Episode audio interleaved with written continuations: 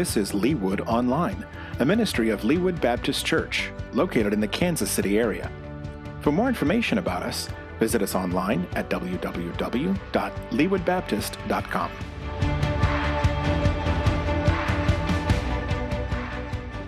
Good morning.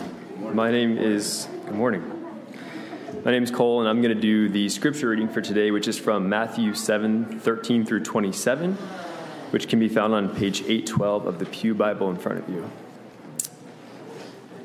Enter by the narrow gate, for the gate is wide and the way is easy that leads to destruction. And those who enter by it are many, for the gate is narrow and the way is hard that leads to life, and those who find it are few. Beware of false prophets who come to you in sheep's clothing but inwardly are ravenous wolves. You will recognize them by their fruits. Are grapes gathered from thorn bushes, or figs from thistles? So, every healthy tree bears good fruit, but the diseased tree bears bad fruit. A healthy tree cannot bear bad fruit, nor can a diseased tree bear good fruit. Every tree that does not bear good fruit is cut down and thrown into the fire. Thus you will recognize them by their fruits. Not everyone who says to me, Lord, Lord, will enter the kingdom of heaven, but the one who does the will of my Father who is in heaven. On that day, many will say to me, Lord, Lord, did we not prophesy in your name and cast out demons in your name and do many mighty works in your name?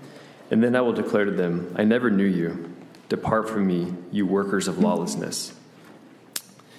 Everyone then who hears these words of mine and does them will be like a wise man who built his house on the rock. And the rain fell, and the floods came, and the winds blew and beat on that house, but it did not fall, because it had been founded on the rock. And everyone who hears these words of mine and does not do them will be like a foolish man who built his house on the sand. And the rain fell, and the floods came, and the winds blew and beat against that house, and it fell, and great was the fall of it. All right. Hey, let me just introduce real quick where we're going, and then we'll pray together. So, if you're brand new with us, we've been walking through this sermon. It's Jesus' longest teaching that we have recorded in the New Testament, and it's his vision and explanation and invitation into the kingdom of God. And what you see now at the close of this sermon is that he is now, like every good preacher, calling for application, calling for decision, calling for you to take what he's been saying to you and now call you to make a choice. And I realize in the room we've got people in lots of different spaces. Some of you wouldn't call yourselves followers of Jesus. You're not confused about that. You just kind of know where you are, and you're maybe you're seeking, maybe you call yourself a skeptic, but you're you're not identifying as somebody who trusts Jesus. And there's a lot of you who do trust Jesus, and when you hear this, you're you kind of smile inside of the choice that you have made to the narrow road and to the solid foundation and to, to roots that were healthy, that would bear good fruit, and to actually know Jesus. That, that's been your hope for a long time. And then there's probably some people kind of in the middle who maybe you think you're right with Jesus, but you may not be. Or those who are actually right with Jesus, but you're plagued with doubt and with fear. And so the passage actually hits all four of those groups in really particular ways. What I want to do as we just start is would you just ask God to speak to you specifically? We normally take time in our service just to have an extended time of prayer. Uh, because of the baptisms, we're going to just truncate that a little bit. But I didn't want to miss a chance for you, just in your own heart, to ask God to speak to you personally. But I would love for you to ask Him to speak to you about where you are with Jesus. What's the question that you're asking? What's the doubt you're facing? What's the place where you feel stuck or, or where you are thankful and excited? I'm not sure exactly where you are, but God knows where you are. And He wants to answer the prayer you'll pray for Him to speak to you and to help you and to reveal Himself to you. So, so would you just bow your head with me for a moment? Let me just give you a second, and we'll just take like 30, 45 seconds. Would you just ask God to speak to you based on where you are with Jesus and these choices that He's putting in front of us? What do you need Him to say? Ask Him to speak. And then I'll close us.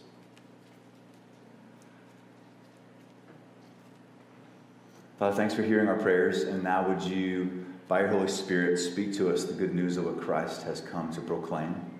The invitation in this text is to come to you. And so I pray that people would be drawn to you in ways that are supernatural and beautiful, that break uh, jams where they've just felt stuck for a really long time. Would you call people to yourself in healing ways, in ways that save them, in ways that clarify where they're at? Would you do good to all of us in the room? Jesus, thank you for being the kind of God who shoots us straight and tells us what's true and calls to action. You actually honor us enough to call us to respond. So, would you help us to do the very thing that we need to do by your Spirit? We pray in Jesus' name. Amen. Amen. Okay, well, like I said, we've been in this sermon quite a while, actually. Now we come to the close.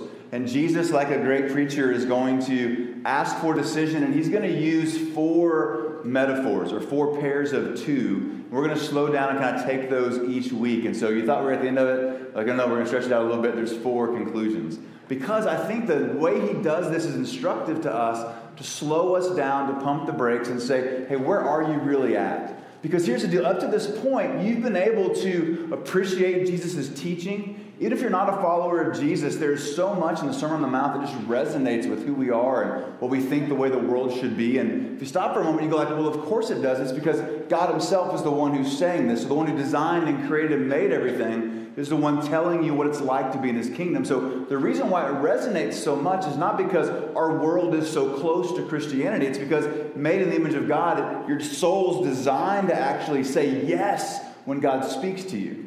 And we numb that and we quiet that and we discard that so often. We've kind of made ourselves callous to his voice. But whatever's been resonating in your soul is because you're actually made in his image. The king is speaking to you about what it means to be in his kingdom, and he's inviting you to respond.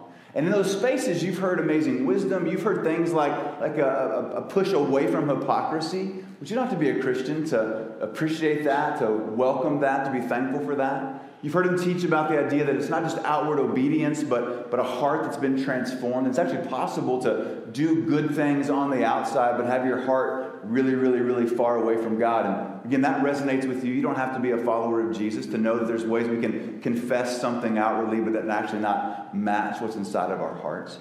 Even like with the Beatitudes, this invitation into the kingdom. It's a little bit shocking, but it's also refreshing when he says things like, The kingdom is open to those who mourn and those who are weak, and those who are in trouble, and those who are overwhelmed, and those who are persecuted, and those, those who know they have needs, that's who gets to come into the kingdom. And so you thought it was the good people, and the wise people, and the productive people, and the ones who were accomplishing a lot and could contribute a lot. So it actually kind of counters some of the things you thought, but it still is refreshing to your soul to hear, oh, God welcomes those who know they have need. Like that's what qualifies you to come into the kingdom. We've seen him talk about anxiety. And you don't have to be a Christian to wrestle with anxiety or wonder what to do with anxiety. Jesus' words about hey, knowing there's a God who sees you, who, who runs the entire universe, and yet is mindful of you, like that is really, really comforting, even if you don't know Jesus yet. So, up to this point, you really have been able to appreciate his teachings, to, to hear what he's saying and make that resonate. There's even some things that are quoted widely in different cultures, like the golden rule is in this. And we actually didn't spend a lot of time here, but every kind of religion or culture has a saying like, whatever you don't want people to do to you, don't, don't do that to them. But scholars make the point here that Jesus actually flips at it. Instead of a restrictive thing of what you shouldn't do, he says, hey, whatever you wish someone would do, that, that's what you should be doing, right? So it's not this restrictive inward focus, to get by with minimums. It's this big sky kingdom saying, hey, whatever it is that you wish would happen, would you do that? And that comes on the heels of being told that the Father is a good Father. And he answers your prayers, and he doesn't answer them in ways that trick you. And so when you ask for bread, he doesn't give you stones, or when you ask for fish, he doesn't give you snakes. We were in this passage last week. And even though it's really heavy or really scary, Jesus is saying, hey, you can trust the heart of the Father. He's not messing with you, or jacking with you, or setting up a trap for you. He actually wants to give you good gifts. And so we get to this spot in the sermon, we've heard all of this, and now we're at a place where we're called to decision. And here's the deal Jesus loves you too much to let you just appreciate him.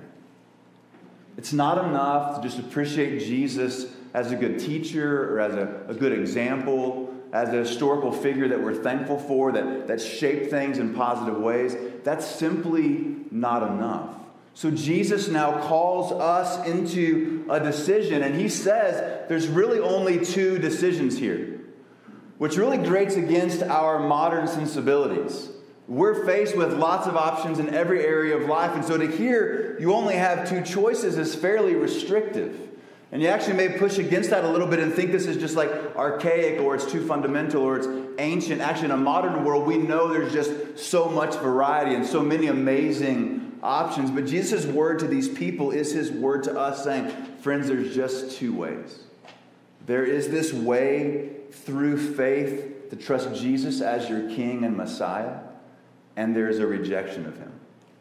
Those are your only two choices. So, what I want to do is walk through the passage and kind of talk about the counterintuitive nature of this, and then look at the two contrasts that he makes, and then of, find, kind of focus on the call that he has to us towards this decision. So, so the counterintuitive nature, let me just read this real quick in verse 13 and 14. We're just going to focus on these two roads, these two gates, these two ways. He says this enter by the narrow gate. For the gate is wide and the way is easy that leads to destruction and those who enter by it are many, for the gate is narrow, and the way is hard that leads to life, and those who find it are few. We'll just stop for a second and talk about the counterintuitive nature of the kingdom of God. Not only is it the weak that come in and the needy who are accepted, and those who know they can't save themselves, that's actually what qualifies you. That's pretty counterintuitive to everything else you hear. What you hear now in this space is an invitation to something difficult, something narrow, something hard. Even in our culture, we would say something exclusive. Which we just stop for a moment and go, holy smokes, every day, all day long, I hear a battle cry to, to be inclusive to welcome people that are different than me, to appreciate different backgrounds and cultures and ideas. And, and a well rounded person actually sees the broadness and appreciates the differences in all the different cultures and religions and backgrounds and preferences. You are aggressively discipled into an inclusive understanding of how you think about even truth, not just being kind to people, which of course kindness is a, a, massive, even Christian ethic. But what Jesus says is there's an exclusive claim to salvation and you can't actually blend it with lots of other things. And to try to do that is to put yourself on the broad road. It's counterintuitive. Everything else about us even likes the idea of lots of options that we could pick and choose. And, and maybe even in our mind, we have this collage of, I'll borrow kind of wisdom from this area and ethics from this area and a future from this area. And when I learn from this person and read this kind of book, I'm going to bring those in and incorporate those into my life. I'd like a, a patchwork, actually, that's broad and wide and diverse and thoughtful. And then here comes Jesus at the end of this amazing sermon, again, up to this point, you've been appreciating him and going, man, that makes sense. I resonate with that. I like that. I appreciate that. And now he scratches the record and forces you to think about an exclusive claim to truth and the way that you can only come into the kingdom through him. And it was as counterintuitive to them as it is to us.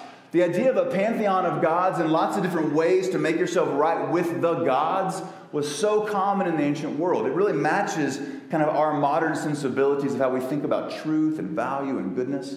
And it's kind of like a more is the merrier. Like, don't leave anything out. A little bit of everything will kind of at least diversify your faith portfolio so you don't get shipwrecked in any one place. So if we can just believe some about everything, we're kind of covered. And then here comes Jesus saying, oh, no, no, no. There's only one way. And actually, in the ancient world, Christians were often called atheists because they rejected the belief in all the other gods. So, here in the Roman world is this pantheon of gods. You could choose any deity you wanted, and lots of combinations of deities. There were so many options.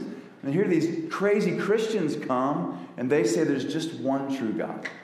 There's only one lawgiver. There's only one way to be made right with God. And they were persecuted, they were abused, they were killed, they were marginalized.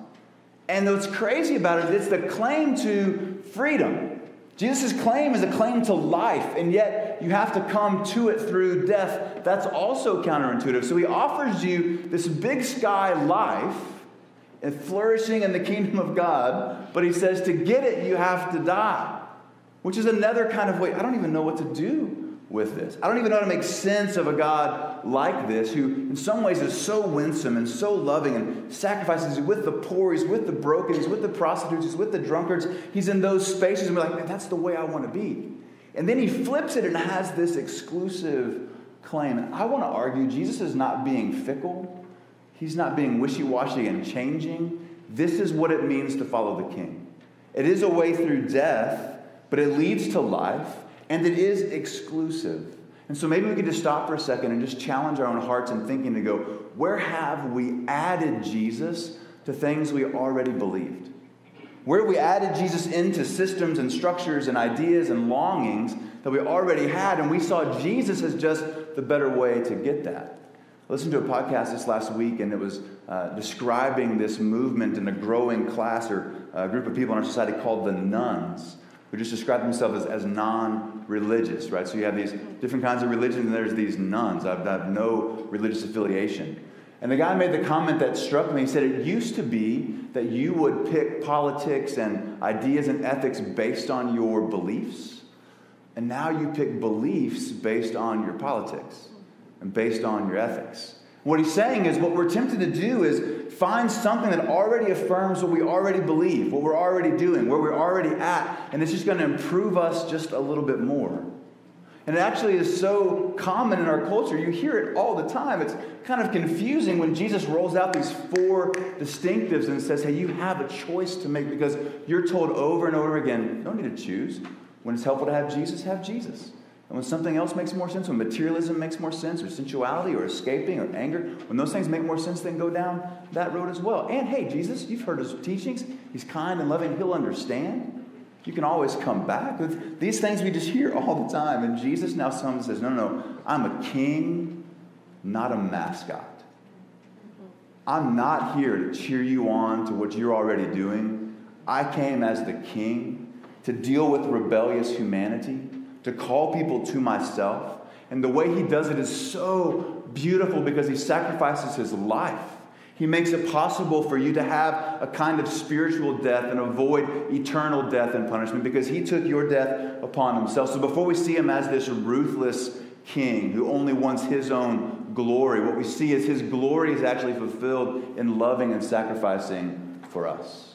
And so we have almost like a Tinder app approach to faith. We're kind of swiping left and swiping right to whatever fits us. And if we like that, we'll swipe it one way. If we don't like it, we'll swipe it another way. And Jesus pushes against all of that, again, counterintuitively, to say, hey, there is just one way. I spend time on that because the gravitational pull of this idea of just adding Jesus is so strong. Even while I'm talking, you're like, yeah, that totally makes sense. On Sundays, I'll do that. And then, of course, on Monday, that doesn't apply to business.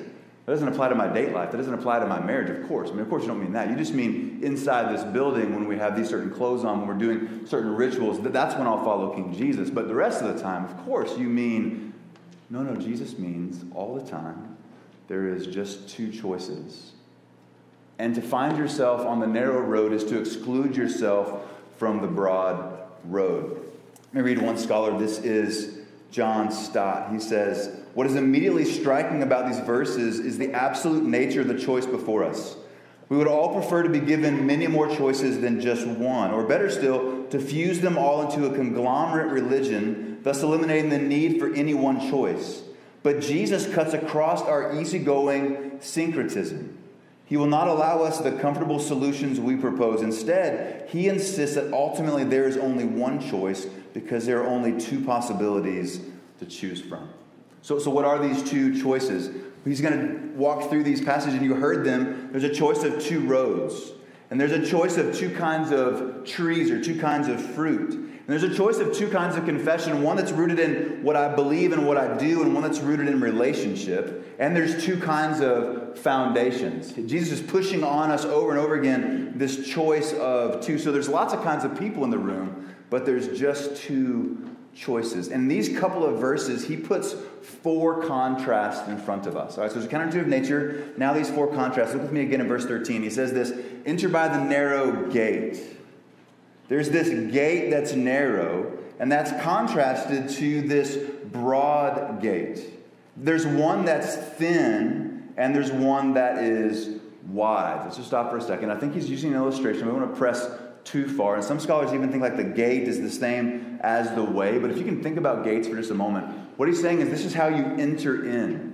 The gate has a threshold, it's how you come into the kingdom. And he's saying that gate is actually narrow. And can I just put this thought in your mind? It is as narrow as the person of Jesus. The gate is just as wide as the cross of Jesus. The only way to get in on this narrow way is to come through Jesus. Now, now the contrast of the broad way has this really wide gate. You can walk through it holding hands with friends. You can bring your whole posse and crew through. You can bring all your tradition, all your favorites. You can have a huge backpack and carry lots of things into it. But the narrow gate is only wide enough for you to come through Jesus. Dying to everything else, taking everything else off. No other backpack will fit through this narrow gate. It's only faith in Christ. And the contrast is what our world would say to us is bring everything you have, bring all your strengths, all your value, all the stuff that you want to do, bring all your dreams, all your hopes, bring all of that into your faith journey. Jesus said, no, no, no. You actually have to die, take everything else off to be able to come in. So there's this narrow gate. And then the second contrast is this way, this road. There's a, a wide road and there is a narrow road. He says, Enter by the narrow gate, for the gate is wide and easy that leads to destruction, and those who entered it are many. And the gate is narrow, and the way is hard that leads to life, and those who find it are few. So you have a narrow gate and a wide gate, and those gates lead to two different kinds of roads. One, one is wide, and he describes it as easy. It's probably like a downhill grade. It's, you probably don't even sweat walking on it. It's probably paved. There's probably lots of rest stops and stations there. There's probably lots of people to cheer you on and encourage you. There's this wide, he says, easy way. And the contrast is to this narrow way that he says is difficult. There's this hard way. This way that actually is not just narrow, but it's challenging, it's, it's difficult, it's uphill, it's a climb. It actually is something that you feel dependent on your entire life. And so, in this contrast, we want to think about like ways of living, about the way life actually functions. And there's something about us that is just drawn to this broad, wide, inclusive life. There's lots of people on that road, it's easy to get onto. You can go at your own pace, you can do whatever you want on the road. You can even follow Jesus as well as everything else that you want to follow on that broad road. So, a syncretist move that actually welcomes faith in Jesus into all the other things you already want is on that broad road. So, you didn't have to say no to Jesus. You could just welcome him in as one of many options on this broad road. It is so inclusive and so appealing and so easy. Again, this is John Stott. He says this that that word easy means broad or spacious or roomy. And there's plenty of room for diversity of opinions and laxity of morals. It's the road of tolerance and permissiveness. It has no curbs and no boundaries of either thought or conduct. And travelers on this road follow their own inclinations. That is the desires of the human heart and all of its fallenness superficiality, self love, hypocrisy, mechanical religion. There's a, a religious version of being on this road believing that you could make yourself right with God through all of your good behaviors and therefore vacillate between pride when you're doing well and shame when you're not doing. But you can be a very religious person following all the rules on this broad road. There's a mechanical religion, there's false ambition, there's censoriousness.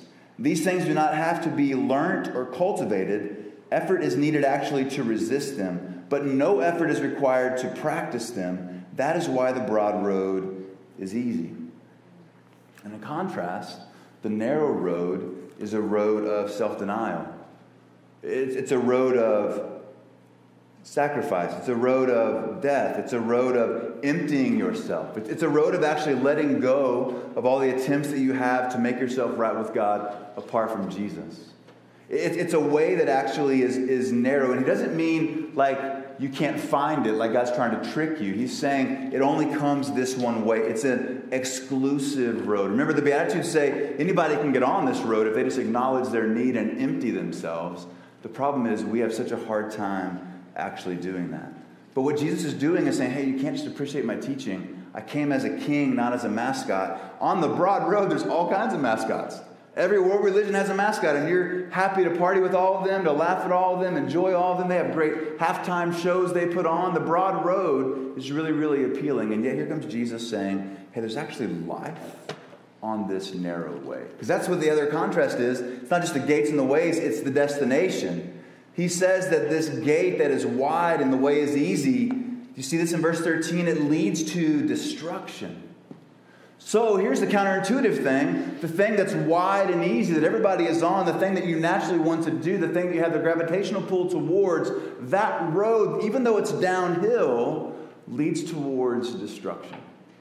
And the contrast is to this narrow way, coming in through this narrow gate that leads to, did you catch it? That leads to life. So, this counterintuitive nature, again, is that, that what is actually requiring death of you is the thing that brings about life. And Jesus will say this in lots of ways, in lots of different examples, when it comes to his teaching and to his life, as he calls us to actually die to ourselves, to actually take off our, our own like self-righteousness and to move towards him in ways where we get to actually trust what he has done for us not what we could do on our own. And that is the way that there is actually life for us. So matthew 16 hey, how excited you get that? I just stumbled through like nine pages of notes. You're like He's moving fast. Uh, sorry, just a con- just a little moment. Just take a deep breath. It's okay. It's all right. Hey, this is Matthew chapter 16. Jesus says to his disciples in verse 24, If anyone will come after me, let him deny himself and take up his cross and follow me. It's not a great sales pitch. Like if you're a multi-level marketing, if you're trying to get somebody to buy a condo, if you want to start a new world religion, don't you say, hey, you come in and you get whatever you want. We'll accommodate to you. And he says, if anyone wants to come after me, he must deny himself, take up his cross, and follow me. There's this narrow gate. There's this narrow way. For whoever would save his life will actually lose it. But whoever loses his life for my sake will find it. For what will it profit a man if he gains the whole world and he forfeits his soul? Or what shall a man give in return for his soul? The Son of Man is going to come with the angels in glory for his Father. And he will repay each person according to what he has done. And truly I say to you, there are some standing here who will not taste death until they see the Son of Man coming in the kingdom. He says there's a way of coming in towards this kingdom of God that actually requires your death, but it leads to life and then over and over and over again, we see throughout the scriptures, Moses does the same thing in Deuteronomy 30 as he's kind of retelling the law to the Israelites. He says, Hey, today I set before you both life and death. Please choose life. But it comes through following after the one true God. Joshua will say as he comes into the promised land, Hey, I'm putting before you a choice. Choose you this day who you will serve. You only have two choices. Psalm 1 puts a choice in front of us of these two trees one that lives and breathes and has life and fruit, and one that is dead and withering. But the choice between those trees is self reliance or trust in God. Jesus puts this in front of us here in this moment to say, hey, if you want to come into the kingdom, it's counterintuitive. The way is really, really hard, but it is the only way to life. Again, just stop for a second and think about our culture and what you hear all the time. Who is telling you to live for eternity? Who is saying to you, hey, it's only 80 years?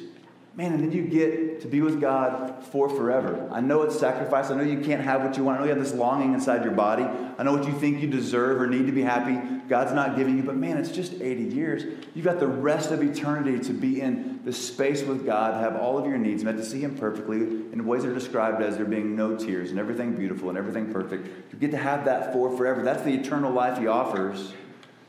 Because I draw to this simple, easy road that's wide and easy to get on, and actually is what your heart naturally wants to do apart from God anyway. Here's what's crazy you were born on that broad road.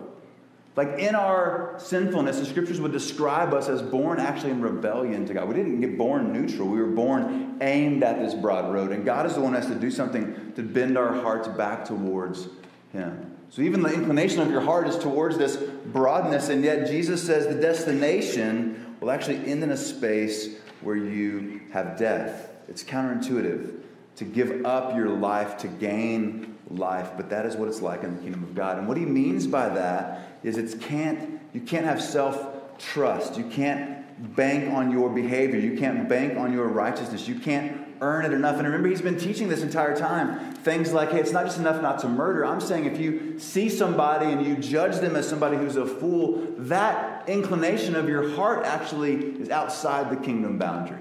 It's not just enough not to commit adultery. I'm talking about actually what's going on inside your heart. And if you consume people with your eyes, then you're outside the ethics of the kingdom. He's been teaching these things all along in ways that actually you have to die to your own self righteousness to actually be rescued and saved. So there's this narrow, Jesus shaped gate. There's this way that is really narrow and hard. And there's this destination, though, again, counterintuitively, that begins to lead to life. And then there's the crowd on the roads, right? So we have gates and ways and destinations. And then he talks about those who are on these roads. He talks about two kinds of people. Let me just read the whole thing again. Verse 13 Enter by the narrow gate. The gate is wide and is easy that leads to destruction, and those who enter by it are many. the gate is narrow and the way is hard that leads to life, and those, those people who find it are few. Now, I think the scriptures would give us a hopeful picture of the future where there's a great multitude gathered around the throne of God. Revelation says that no one could actually number. So I don't think he means necessarily the number of people. He means it's the kind of choice that people struggle with. It's this exclusive choice. It's not what's broad and wide and makes sense to everybody else. This is something that God has to do inside of you that you actually move towards Him. And it's few people that are willing to step off this broad, easy road and face death in this life spiritually so they can have the eternal life with God. But he asks you now to make a choice. So he's been telling this illustration there's two kinds of people, and the implication is for you to stop and ask, which road am I on? Which threshold have I crossed? Which, which destination am I heading to? And to that space, what we see is this call in verse 13 to come and enter by the narrow gate. It's not just an indictment. He's not just labeling you and saying this is where you are and that's the way it's going to be. He's inviting you. Do you see that? He says, Come and enter by this narrow gate. This gate that may be hard to find, this gate that requires your death to get into, this gate that is exclusive because you have to trust Jesus. I'm inviting you to come because that road leads to life. It's actually the only road that leads to life. And it's confusing and it's counterintuitive. And what we see actually in passages like the Psalms, maybe Psalm 73 or Psalm 76, where he says, I'm watching the people that are on the broad road, and, and he says, he says they're fat, which, which just means in that way they have everything they need. I mean, you're like, I don't want to do that. I want to be thin. But he's saying in that culture meant to be a little bit overweight means you had everything you want. They're sleek and fat, he says. And here I am, I'm gaunt and starving. These people have no cares in the world, and here I am, I'm burdened and overwhelmed. And he's wrestling back and forth with what he sees on the broad road, and he's basically asking God, Why did you trick me and deceive me? Why did you put me on this hard path? I look at everybody else around me and their life just seems to make sense. It seems easy. They cope with whatever they want. They get whatever they would like. They, they have everything they want. And here I am, faithfully following you, and I feel hungry and overwhelmed. I feel exhausted and tired. And he ends that psalm by saying, And then I considered their destination. I considered eternity. I considered what was happening on that road where it was actually leading, and it reoriented how I understood what was valuable, what was, what was good. And here's what's interesting, and I don't know kind of where you are, how long you've kind of walked with Jesus or been in the world, or you know, um, there's kinds of people in the room that don't know Jesus at all, and you know that. There's people that, that think they know Jesus, but you have more of a religious background. You don't have a faith background, you have traditions. There's people who actually do know Jesus, but the way you wrestle with sin, you feel so overwhelmed, you wonder if you actually do. And there are folks who, who do know Jesus, right? There's all kinds of people in that road. But, but here's the deal on that broad road, there's a certain kind of code of ethics. And at the center of that code of ethics is that we don't tell anybody that they're wrong. We don't actually make ourselves uncomfortable to help somebody else in ways that would steer them back towards what is right. Of course, we wouldn't do that because that would be not just like a buzzkill to the party, but it would like have rejection to happen in that space. But there's also uh, embedded dishonesty on that broad road. That we don't really talk about how we're really doing. We just keep consuming, we just keep numbing, we just keep earning, we just keep purchasing, we just keep looking at pornography, we just keep getting angry, we keep doing whatever we need to do to soothe, we keep pretending. There's days that are really dark, but we don't really talk about that because that would kind of ruin the reputation of the broad road. And so sometimes actually we look over at the broad road and go, man, they have it so easy. But there's an inherent like dishonesty about what's actually happening on the inside because to live a life without hope for something past just this world is actually devastating. Because this world can't give you everything you need to be satisfied. And, and you're made for eternity. So the continual ache and longing that you keep filling with stuff or achievement or accomplishment or people is actually never going to be satisfied because it's made for something more. But you can't really talk about that on the broad road. It's not fun on the broad road to say that you have these losses and longings. And if you do, you just got to deal with it yourself or find some way to actually pivot and change your strategy. Maybe what you were doing is bankrupt, so you're going to move and do something different. You were angry, now you're going to serve everybody. You were, you were focused on money, now you're going to empty yourself of stuff. So you can switch your salvation strategies on the broad road, but they all end bankrupt because there is just one way to life, Jesus says. So, so he's going to have us here for a couple of weeks. And I want to just say, I think this will be an important couple of weeks for us as a community. To actually take some time to slow down, to wrestle with our doubts, to be clear about what it is to follow Jesus, to hear him say, This is what it means to actually put all of your hope and trust in me. And he's just using now this first little illustration. But I wonder where you find yourself even this morning. I wonder as you hear these two roads, what you feel compelled to. As you think about these two thresholds, these two gates, like which one of those makes sense, which one do you think you've crossed. Because even as we struggle with doubt, I don't think it's confusing whether or not you've trusted Jesus. Have you crossed that threshold? Now, now, trying to live back and forth on both roads can be actually really maddening and really confusing. But, but you know what you're putting your hope in. And if you're putting your hope in Jesus plus some other stuff, Jesus loves you enough to say, hey, you're on that broad road. And he tells you that because there are exit ramps on that broad road to the narrow road that would actually lead towards life. But again, you have to empty yourself of everything. It's only as wide as Jesus is to come into that gate so you can actually be on this road. But he calls us to a decision. And I would love for us as a community to take his um, end of his sermon serious. He's saying it's not enough just to appreciate me. There's a decision that you have to make. And so we'll just sit here for a bit and offer you like a, a chance to examine where you are. And I don't uh, for a moment want to stir doubt. I think actually the scriptures are so clear, like you can actually know that you have eternal life. Like he wants you to know that. He wants you to know which road you're on. Remember, he's a good father. He's not tricking anybody. Now, now you might be tricking yourself and fooling yourself. But as you pray and ask for Him to reveal kind of where you are, He wants to answer that prayer. And the good news of this passage is that what is required for you to get on this narrow road, He actually accomplished on your behalf. And so we take communion at the end of our, our, services to remind us that it is, it is what Christ has done on the cross with his broken body and shed blood that gives us access the, the entry point into this gate, the gate's not locked. Christ died on the cross and unlocked the gate through his broken body and shed blood so anyone who will trust him can come in. And Christians celebrate communion with this kind of deep breath and even tasting the sweetness of these elements to go, He actually has satisfied my soul. And it's been a long, hard week, and I've wrestled with all kinds of doubt. I've been plagued with indecision and all kinds of struggles. And here I am in this moment being reminded that He is the one who put me on this path. And He put me on this path not because I was good, not because I was amazing, put him on his path because of his death, his burial, and his resurrection. And that invitation is to anybody else in the room.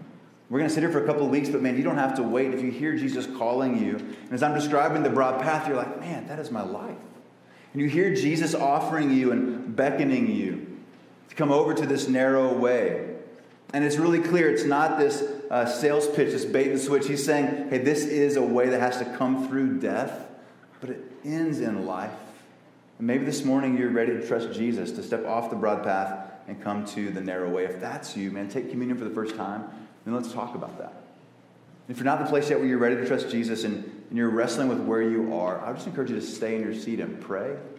The back of that bulletin that we passed out has some prayers on it. There's prayers for doubt and prayers for belief. It will give you some language of how do you talk to God about which road you're on, about, about which threshold you've crossed, about, about where you are heading. And just take some time during communion, if not a follower of Jesus, and just ask Him to speak to you. And let's sit in this space for a couple of, of weeks because what Jesus is offering us here has eternal consequences. The implications of this actually last for forever, so it's worth our time to slow down and sit here. And so we just stop this way by saying, hey, the entrance into the narrow way, as counterintuitive as it is, is actually that the king himself came and died in your place. That is so counterintuitive. You would not invent a religion like that. One of the reasons why I believe it's true is because it's so counterintuitive. You wouldn't invent that, you wouldn't make that up. That God Himself comes and dies in your place to make a way for you to be right with Him. That He dies for His enemies. That He lays down His life to actually make a way for you to come off of this broad path that is full of all kinds of rejection of Him. He doesn't make you pay for that. He absorbs it himself through his broken body and shed blood and welcomes you by faith. Like that is beautiful, even if it's counterintuitive, and it is our hope as followers of Jesus. So, so we take communion to remember that as followers of Jesus, and there's an invitation to those who don't yet know Christ to consider what Christ has done, but, but don't consider lots of different ways. Jesus is saying you've just got two really clear choices. Would you bow your head with me for a moment? I'll pray for us. And then we'll take communion together and use this time as a chance just to examine to ask questions, to think about these two options the gates, the way, the destination, and the crowd, and ask, hey, where am I in that space? And please hear Jesus say, inviting you to enter into that narrow way. He's not pushing you away, He's inviting you to come. So, Jesus, we ask for you now to come through your Spirit in ways that we can hear your voice. Would you confirm with us what road we're on so we can respond to you? Pray for those who do know Jesus, would you strengthen them? And those who don't know Jesus, would you call them and invite them? And would you speak to us? Thanks for this clarifying word that you're not letting us just get by with appreciating you. You're making us deal with you as King. It's a really loving thing you're doing in this moment. So we say thank you. Help us now. Give us the faith to respond. In Jesus' name.